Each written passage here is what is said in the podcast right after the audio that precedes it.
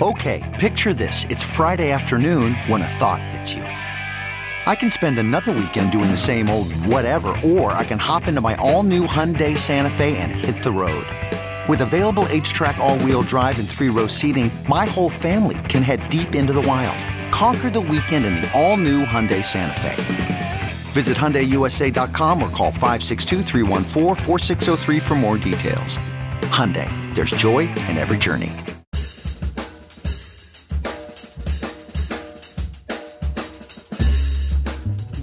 Howdy, friends. Out of Patience is on hiatus for a couple of weeks, so for the next few Tuesdays and Thursdays, we're going to be dropping our best of in case you missed it episodes from 2022 and 2021.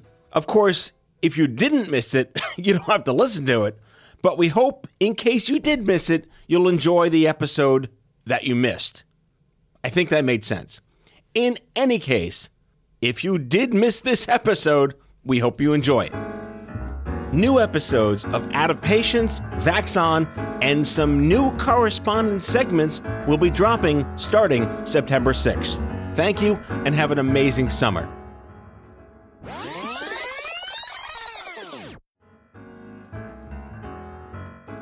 Kasey Altman.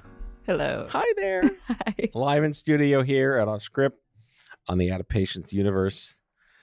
Happy See- to be here. Eh, you- Well, hey, we're all happy to fucking be here, Yeah. but it's just so lovely to physically be in person, meet you. You're here, the energy, you're you activate the mind in meeting people. Thank you. Yeah. Likewise. Well done. Thank you. Means a lot. When did you first realize that there were girls named Casey with a C? I'll tell you actually, I dated a boy in seventh grade named Casey with a C. So I, I haven't.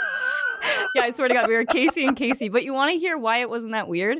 Is I'd never refer to myself as Casey. So someone would say, I'd call him Casey. He'd call me Casey. And then one of our friends would say Casey. We'd both turn around at awesome. the same time. So needless to say, I haven't had too many girls with Casey with the C, but I, several boys, men now, but boys back then. My sister-in-law's named Casey with a C. Oh, right on. yeah, cool. so but my my late brother-in-law was named Carl with a K and not a C. Today's episode brought to you by the letters C and K and the number 7 for no reason. That's funny. My sister, I nicknamed her Carl. So we've got Casey and Carl in the family. Oh my God.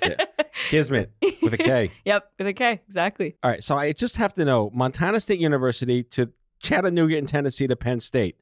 What the fucking how the hell did that happen? Damn, you did your research. I'm impressed. Um, Those okay. are not three states that go in an order. they really, really aren't. And I'll, I'll tell you why. Um, and it's very circuitous. So if you don't follow, that's totally fine. But um, I committed to Montana State at age 16, which is way too young to decide where you're going to go to college. Of But course. I wanted to be a Division One volleyball player, and wherever gave me the opportunity to earn a scholarship, that's where I wanted to go. So I was 16, decided to go to Montana State, went there for two years, absolutely loved it, and then uh, there was a coaching staff turnover, which led me to Chattanooga, Tennessee. Um, I lasted six months there. Uh, it was just not my cup of tea. Okay. Um, the people were very, very kind. I think I'd developed too much of a sense of self at that point hmm so I couldn't like stand idly by and witness injustices, and, and ju- it was just different. Different Go- coming from California. I'm from San Diego. Montana was more mountainous. Tennessee was a little too close minded for me. So I left after six months, and then I decided, hey, I'm not going to transfer for a third time. There's no way I'm going to relocate, make new friends, you know, new life. So I decided to finish my degree online through Penn State, and I traveled for the year. Were you still Penn State, even though you're online? Exactly. What Penn we are Penn State Yeah. virtual. so funny enough, I'd never been on campus until three weeks ago. My boyfriend's sister actually is a freshman at Penn State. So we went to a football game. So that was the first time I've ever been on campus. I didn't walk at commencement. I'd never, you know, had the college experience at Penn State until that moment. So that was kind of a special experience. That's pretty cool. Yeah, it was cool. And I think you have the same degree as me. Was it communications or something? Like, yeah, I have a BA in um. It doesn't matter. same. There was an off Broadway show many years ago called Avenue Q. And the lead character had just finished college and he couldn't get a job. It's like, I can't pay the bills yet because I had no skills yet. After all that money we paid for college, can you imagine that? I think the song is called What Do You Do with a BA in English? That's the name of the song. relatable. totally relatable. Yeah. Volleyball sounds super cool, but that's not a career unless you're like, was it Mia Hamm? hmm Truly, volleyball was kind of my life. Um, I played at the Division One level, so it was like technically I'm getting my school paid for in order to be an athlete. They call it student athlete, but it's more like athlete student. Right. Unfortunately, I wish the paradigm was a little different. But I realized that I was a decent writer in college. Um, I think I, I like submitted one of those silly um, breakup thought catalogs. Remember those like kind of melodramatic? Actually, this might be more Gen Z. Ooh, I'll I'm dating myself. I will, I, I'm out. Good I night, think I'm folks. dating myself. um, but uh, You I- crazy kids. But um, I realized I could write decently, and that led me to actually pursue a career in, in sales because I realized, hey, if I could leverage my writing skills and I like to be around people and I have the gift of gab, like why not try to make some money while I'm at it? So that's how I got to where I am now. You interned at a film company? I did. It was kind of a Like an indie or like a Indie. kind of garage somewhere? Indie for sure. Okay. It wasn't much of an internship, but I did a little bit of digital marketing for them. It was a good thing to do while a junior or senior in, in college, but I didn't can't say I did too much to help I mean, did you get the journalist bug? Did you get the media bug then, or was that always kind of in you? I've always been like really authentically curious as a person, but I really think that bug only bit once I was diagnosed and started my podcast. I don't think Diagnosed with what? think badass Flair. Diagnosed with flair. um, diagnosed with. Do you want me to say the full name of it? It's a mouthful. It's a lot of syllables. I know. I'll let you do it because I will Cool. totally fuck it up. You know, I have this distinct memory of first learning my diagnosis a little over a year ago, turning to my mom and saying, "I'm never going to be able to memorize that." Yeah, It's fusion positive alveolar rhabdomyosarcoma. gesundheit. I've heard of rhabdomyosarcoma. That's enough syllables in and of itself. Absolutely. So we call it rhabdo. But you had to be special and get all the other syllables I before it. know it's so extra. I didn't need it, but here we are. I was reading that you were healthy and well. Mhm. There's another funny line from the movie 50 50 where before Joseph Gordon Levitt gets diagnosed, he's like, but I recycle. You know, like, like, what are we doing wrong? You know, is it fair to say, like, doesn't matter, do what you want? It's all shot in the dark? yes, hundred percent. Like I said, I was a college athlete. I was a, a health junkie. I worked at a supplement shop at a certain point in college. I was a beacon of health. Like I even had a Fitstagram at a certain point. So like you know how in it I was. That's very impressive. It's really em- embarrassing, actually. And you can't dig it up. But I had no symptoms. I was working out 45 minutes to an hour a day. I was really into cardio and high. Were you recycling? no. You were not recycling. Not enough, See? apparently. Yeah.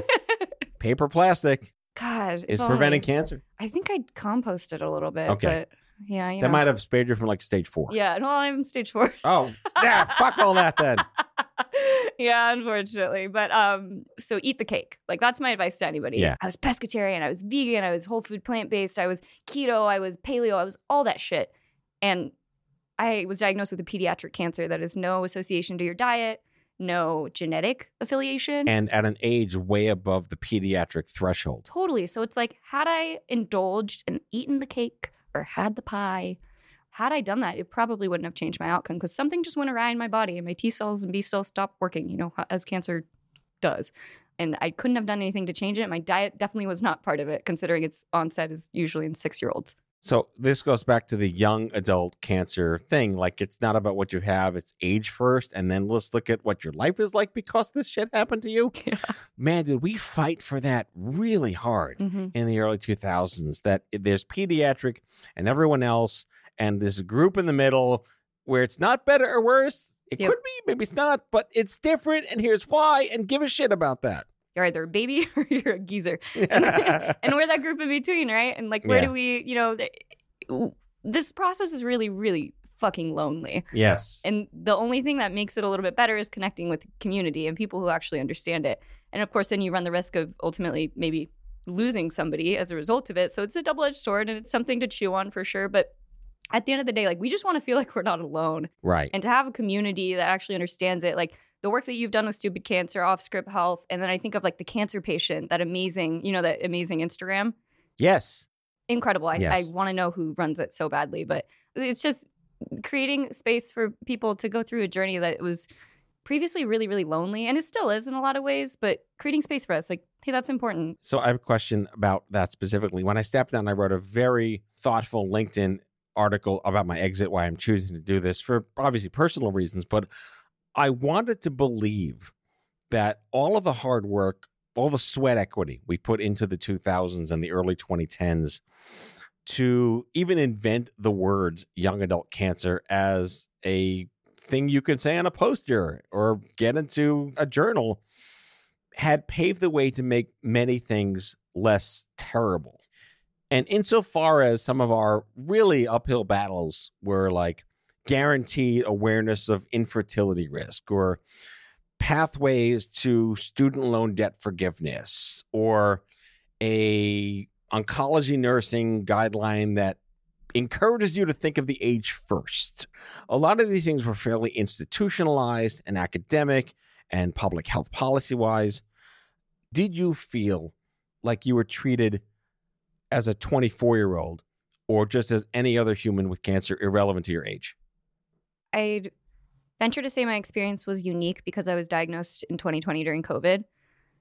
Granted, I have a cancer that usually shows itself in kids aged 6 to 12. So I was in the pediatric unit, sitting on those little chairs, bright colors galore. I think they did Candyland theme for Halloween, and it's and it's happy, honestly. Like I, I think I'd prefer to be there, but it's also really, really freaking heavy.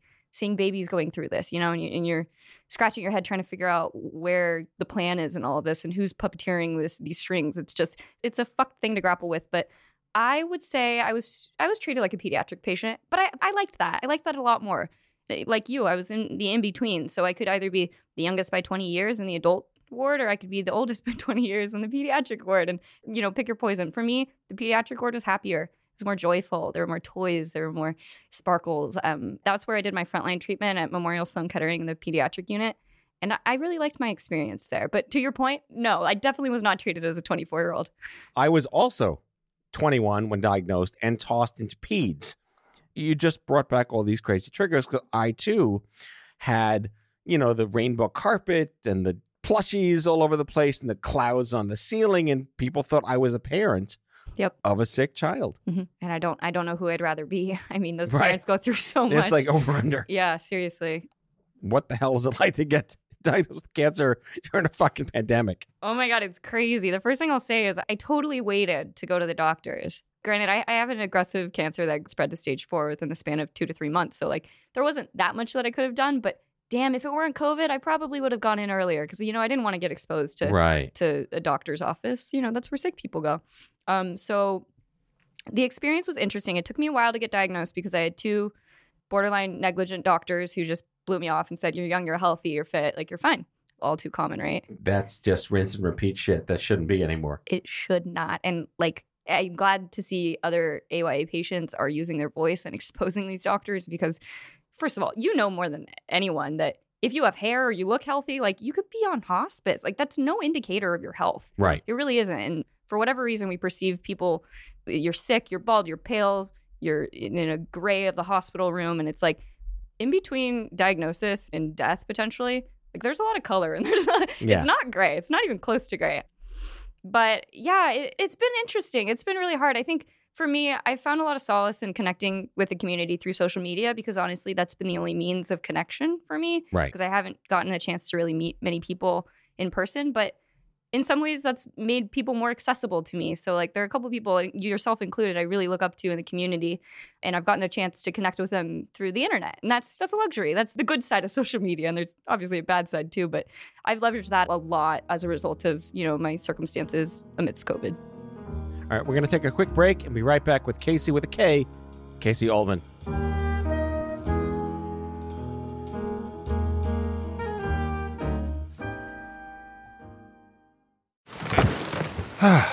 The comfort of your favorite seat is now your comfy car selling command center, thanks to Carvana. It doesn't get any better than this. Your favorite seat's the best spot in the house. Make it even better by entering your license plate or VIN and getting a real offer in minutes.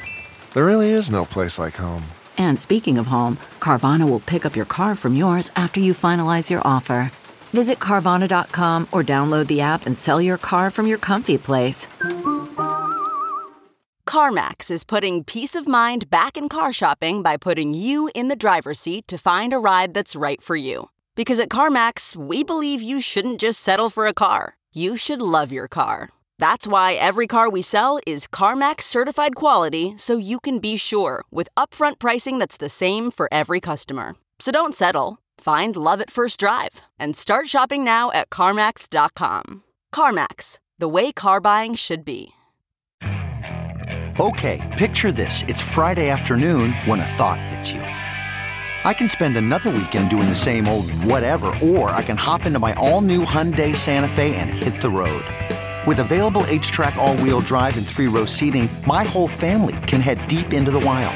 Conquer the weekend in the all new Hyundai Santa Fe. Visit HyundaiUSA.com or call 562-314-4603 for more details. Hyundai, there's joy in every journey.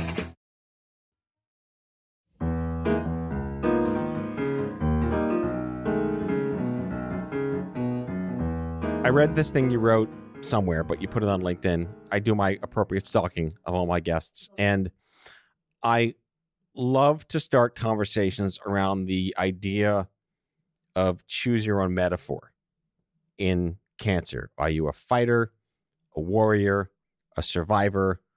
Pick your poison, right? But I hate military terms in cancer. If you didn't fight hard enough, like my late brother in law died at 19. And what did he not fight hard enough when he lost his battle to cancer? But I understand that it's not about either or or us versus them. It's how you want to identify with yourself and let other people have their opinions. What's your thoughts on that? Fuck battle language. Yeah. That's my two cents. I Tell me think- how you really feel. Yeah, no, I just I to your point with your late brother-in-law, like here I am in the pediatric ward and you had the same experience. You're seeing sick children left and right. Like the ultimate tragedy of innocent sick children. They've never sinned a day in their life. Like their hair's on the ground. They're wailing because they're getting poked and prodded and, and whatnot. And if they lose their battle, is that because they didn't fight hard enough? You're right.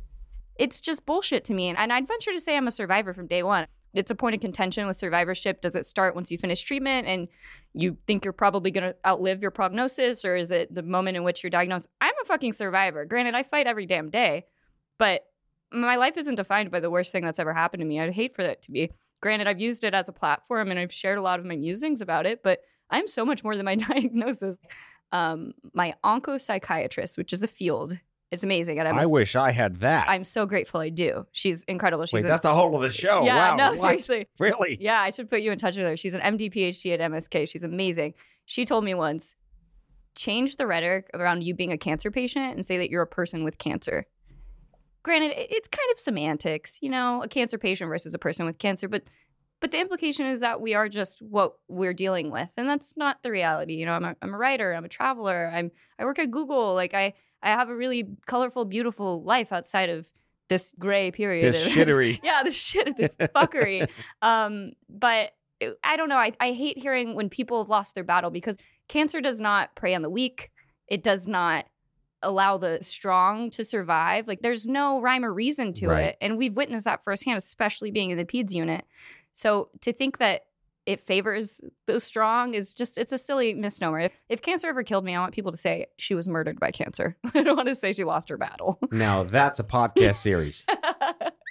Good, I'm True. Crime Oncology Division. exactly my thoughts. So, a little history lesson. In 1986, an organization called the National Coalition for Cancer Survivorship was born. And we profiled that organization in episode three and four of the Cancer Mavericks documentary, which is wherever you can listen to your podcasts. And it was formed by a bunch of angry people, largely like in their 20s and 30s, who just wanted to be taken seriously because the technology was finally starting to exist We didn't die right away. And what was this country going to do from a Medicare reimbursement, from a billing coverage eh, of the treatments of long term care and rehabilitation? So the word survivorship was born out of a public health policy need to create services that would be covered by Medicare in hospitals. And they had to declare that you were a survivor from the day you're diagnosed in order to guarantee you those reimbursements. That's where that started from. So the fact that we're having a conversation today about I don't feel like a survivor on the day I was diagnosed, Livestrong's earliest manifesto said we kick in the day you're diagnosed. I'm like, nothing kicks in the day you're diagnosed except diarrhea. and, constipation. and yeah, 'cause either one. Pick your side effect. But help me, this old geezer who's turning happily 48 in six months. Happy birthday. We didn't have, you know, the interwebs and the fancy shit. We had like AOL floppy disks and CompuServe and all sorts of crazy crap. What was it like for you to use the internet for something you never expected to have to need it for? It's been grounding, personally.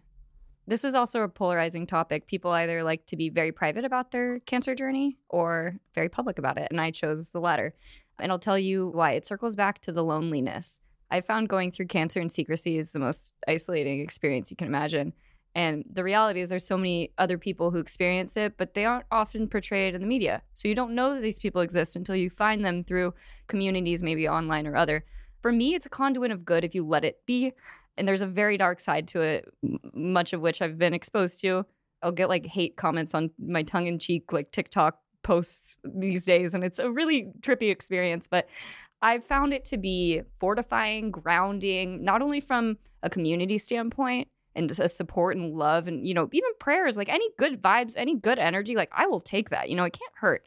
But also from a medical standpoint, I found that getting the word out and you know going on podcasts or doing as much exposure as i possibly can for myself actually sets me up for a better scenario medically because more people know about it especially when you're dealing with a really rare condition people won't know to come across you until word's out so i've done a little bit of fundraising i've done my podcast i share a, i probably overshare on instagram um, but i've received some pretty positive feedback from not only the community and newly diagnosed people, which by the way, that's like one of my favorite groups to, to penetrate because I was there a year ago and I was so lost and lonely and sad and like stage four at 24, you know, like where do you go from there? My life just started. Um, for me, it's been a conduit of good. I just need to remind myself to not ride the highs just as much as I can't ride the lows because sometimes I'll get a troll telling me how ugly I am on TikTok. And I'm like, that shouldn't hurt my feeling, damn it. Because I honestly, I don't care. Like, I Right. don't care. I'm so much more than my looks, anyways. I, I mean, that was proven when I went bald for a year. Like, we, especially as. You're as adorable, honey.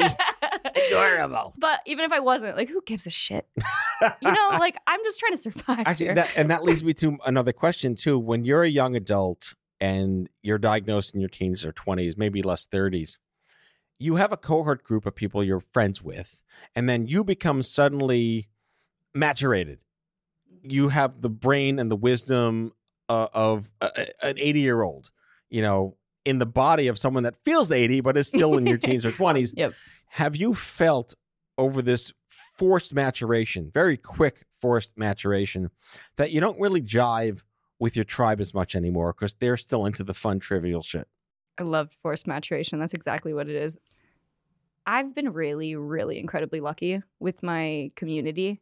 There have been a couple, a couple aberrant people that I've been a little disappointed by, but generally speaking, my friends have shown up for me in ways that I, I couldn't even fathom. Like I've beep bopped around the country a little bit, just pursuing treatment. I actually moved back to California for a trial that fell through, and then I moved to New York two months ago to pursue treatment on two lesions that came about in the last couple months. So I move around a lot and I'm, you know, I'm going to Cleveland, LA, Florida. Like that's my plan. So to be present in my life, you have to be like an active participant in what I'm posting on social media, when I'm FaceTiming you or calling you or talking to you or occasionally seeing you in person. Right. All of my people have made an incredible effort. And I really felt like they valued how finite my time feels on this Right. I don't know if it is. And, and honestly, like I have so many options that I could very well live another 50 years. But I'm also rooted in reality. I have some cannabis oil over here, by the way. I actually heard My um, secret stash of cannabis oil. and essential oils are really good. Yeah, that's another funny thing is people online telling you to, what cures your cancer. Well, that was so. Stupid Cancer had one of the very first Facebook pages in 2008, Ah, and God knows the cannabis oil douchebags were there on day one. no, it's it's incessant. It's everywhere. Did you ever, at any point, feel pitied? Yeah, for sure, and I still do. Stage four cancer on paper is like so. Such an imminent death, even though it really isn't anymore. Like No. there are a lot of like radical remission survivors, and I aim to be one of them. Knock on wood. But I felt in certain instances that I am the tragic story that people from high school, when they're feeling bad about their life, they'll turn to my Instagram page and say, "Well, at least I'm not her." Oh God. and that's a weird feeling. Like I My life is so good now. exactly. Like, all right, I, I will admit I've done the most for a pretty long time. Like, I was a college athlete. I then traveled the world for a year. Like, I moved to New York City. I said, fuck it, moved from San Diego to New York City when I graduated college. And I started working for Google. And it's like all these things. Like, I lived this life that I, I don't know if people envied, but I think if anybody unfollowed me on Instagram back then, it was because my life was like too good. Right. And now it's like they unfollowing because my life is too shitty. And it's like, Wow. that's a weird transition for me. That's like the scales of justice don't even know where to land at I this know, point. right? It's kind of on me for having been extra in the first place. But, you know, I, I guess I was misrepresenting my life to be more glamorous and perfect than it was. And here's a dose of reality, you know, a throw it in your face type of dose of reality. That's like the Pinterest fail memes from like 10 years ago. Here's what my casserole really looks like. yep, exactly. But I got to tell you, I worked for Google for a couple of years in the mid 2000s on their early stage health ideas, Mhm. which just failed. The world was not ready for giving your data to Yeah. anybody. But back then, it wasn't like, ooh, Google. The math nerds were like, it's G O O G O L. Yep. What the fuck is wrong with you guys? It's spelled this. But today, you work for Google? You know, I, yeah, I sweep the floors, but yeah, I work for Google. Yep. All right, hold that thought. Take another break because we have to keep this conversation going. More with Kasey Altman when we get back.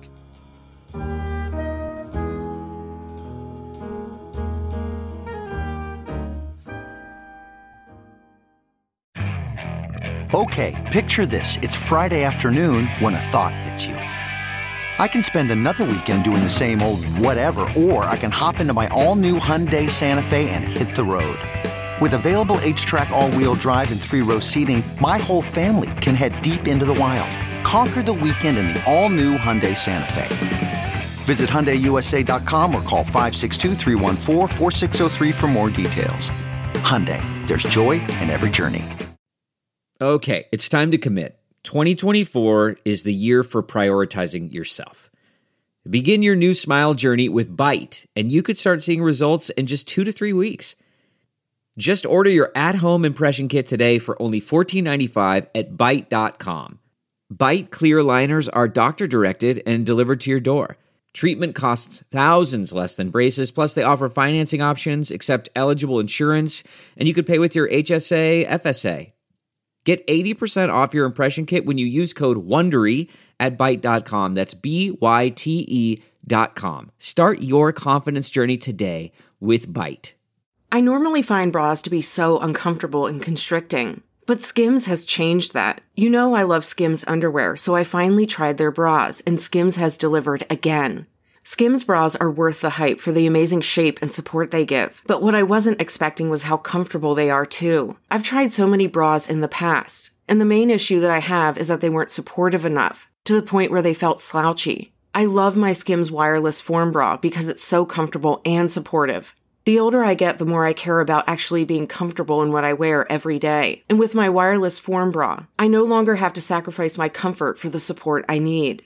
Shop Skims bras at skims.com, now available in 62 sizes, 30A to 46H. Plus, get free shipping on all orders over $75. If you haven't yet, be sure to let them know we sent you. After you place your order, select podcast in the survey and select our show in the drop down menu that follows.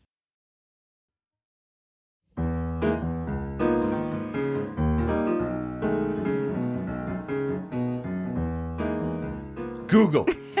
What do you do at Google? I'm How on- often do you Google while you're at Google?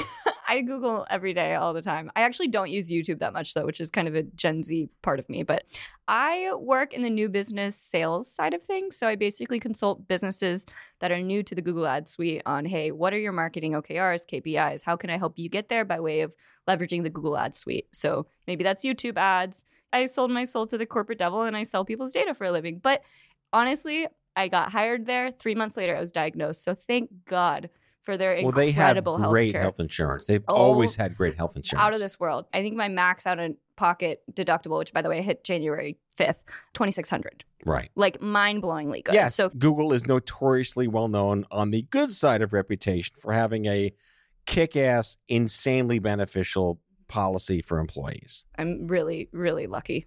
I really am. I actually was laid off right before then during COVID. I got let go from my job at Greenhouse, which is a tech startup, and I was on Cobra for three months. So imagine had I gotten diagnosed when I during that time. It just would have been a different See? experience. Timing. Exactly. Well done. yeah. Good for you getting you. diagnosed well into your new job. thank you. Thank you. I appreciate it. Take a bow.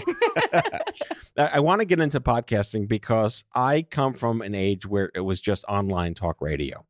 And then someone said, We're calling it podcast because there's an iPod and we listen to things on an iPod. And now I'm going to talk and you're going to listen to me talking on your iPod.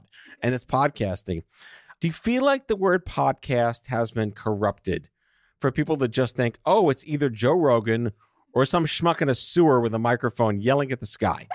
Is that us? We're the schmucks in the sewer. No, no, I got a real show. you do. You do. You are not a schmuck at all. I want to make you this. You belong on the I air. Would, I would love to be. I think what I'll tell you about podcasts is it's absolutely saturated. There's Yes. a podcast for every damn thing in the world, and it is.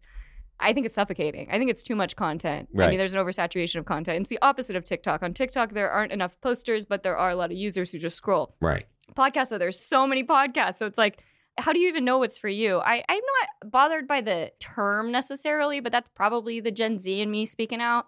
What I will say, it's it's an amazing forum and it really allows you to connect with people. Like listening to the episode with your kids, I feel like I got to know you on a level that I don't think I would have gotten a chance to otherwise. Like very special experience. So I I think it allows listeners to really connect with the hosts, which I appreciate, especially in this virtual world. But yeah, I wouldn't say that it bothers me, but I, I too, I remember radio talk shows. Those were the freaking best. I, I wish we could bring them back. Well, let's talk about your show, The Reroute, because you do it well. Thank you. And I think it's because you have a penchant of media, you know, baked into your DNA. Most people don't. Most people don't have a vibrant personality or one that they could turn on when you click record. For me, broadcasting is all about entertainment 1st Mhm. Back in the day, it was like, I'm a blogger. And now it's like, I'm a podcaster. I'm a podcaster. God knows what's going to be next. I feel it's diluted the value of the talent for great content to be consumable. totally. Completely agree. Yeah. Especially in healthcare. Yeah, for sure. Because it's boring as fuck most of the time. this is the be. healthcare podcast. Are you bored, folks? Are you bored yet? See, Are you not entertained? if you do it right and you have a storyteller like you, like I'm I'm taking notes from you in my head right now about how you're able to articulate stories and like I'm nascent to this. I don't even have the right equipment, but I've been doing theater since 1991. and it shows. But that's what I'm saying. It's all theatrics.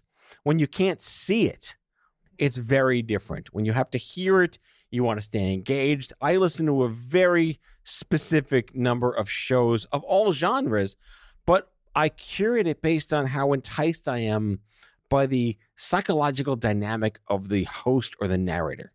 I need to be triggered in a way that just captivates me that I can't wait to hear what they say next. No matter what they say, I love the way they talk. Hmm, so that's discerned by the person that that you have on, or it's is that it's the character of a host, but I think we've lost sight of quality, and it's too easy to do it. And my generation and older think that podcasts are just Zoom calls you only listen to. And we're media people. We want the highest quality audio. We want noise canceling, noise gate reductions. We want de echoing, these things that people don't consider. It doesn't take away if there's a great podcast with lower audio quality. It could be a great show. But this is broadcasting as an art that I hold very near and dear to my standards. And I coach and I advise and I encourage people that want to get into podcasting, A, to not do it. And if they do want to do it, read my blog, don't start a podcast.com, folks. That's a real thing. that is really? Yeah. I have to check it out. You're going to write a blog and then do a show about my blog and this show. We're the perfect collaboration. Absolutely, yes. So, what encouraged you to get into this? And you've had incredible guests on your show. What are your some of your favorites? I love I love connecting with people. I love hearing unique stories of overcoming. That's why I started the reroute. It's all about life's pivots and how people overcame what because so often you're on top of the mountain and you're looking down the mountain and you say, "Hey, here's how I climbed up of it." But seldom do we talk about the grind, the climbing up the mountain itself. So I think allowing people the forum to talk about their struggles and what actually helped. Were there any mentors? Were there any sayings? Were there any affirmation? Like what actually helped get them to that place on top of the mountain? That's been helpful for me and fulfilling and fortifying even in my own, you know, mountain that I'm climbing right now. Metaphorically and physically, sometimes it feels that way. Oh, Um, of course. Absolutely, of course. let's get a little deep here. Like, how are you dealing, like at three in the morning, when your brain just runs amok and you can't control yourself? How are you managing your life in those isolating moments, even though you may know you have a tribe when you wake up? I, I have those 3 a.m. moments a lot. I have moments where I can only lay in my bed and stare at the ceiling. No matter where I'm living, I'm staring at the same popcorn ceiling. So it's it's paralyzing at times. Prozac helps. Uh, Ativan helps. Having a good community, a great boyfriend, great parents, great family, that helps. But you're still going to experience some of those lonely, lonely moments that we've talked about. Like how I deal with it is I hold on to this with literal white knuckles at times. If I'm mi- living a miserable existence, why do I want to extend my life? Right. And I hold that near and dear to my heart every single second of every single day, which is probably undue pressure sometimes to be happier than I feel like I need to be in a given moment. But I think it's a good lesson. I mean, so much progress has been made in the world of cancer treatment.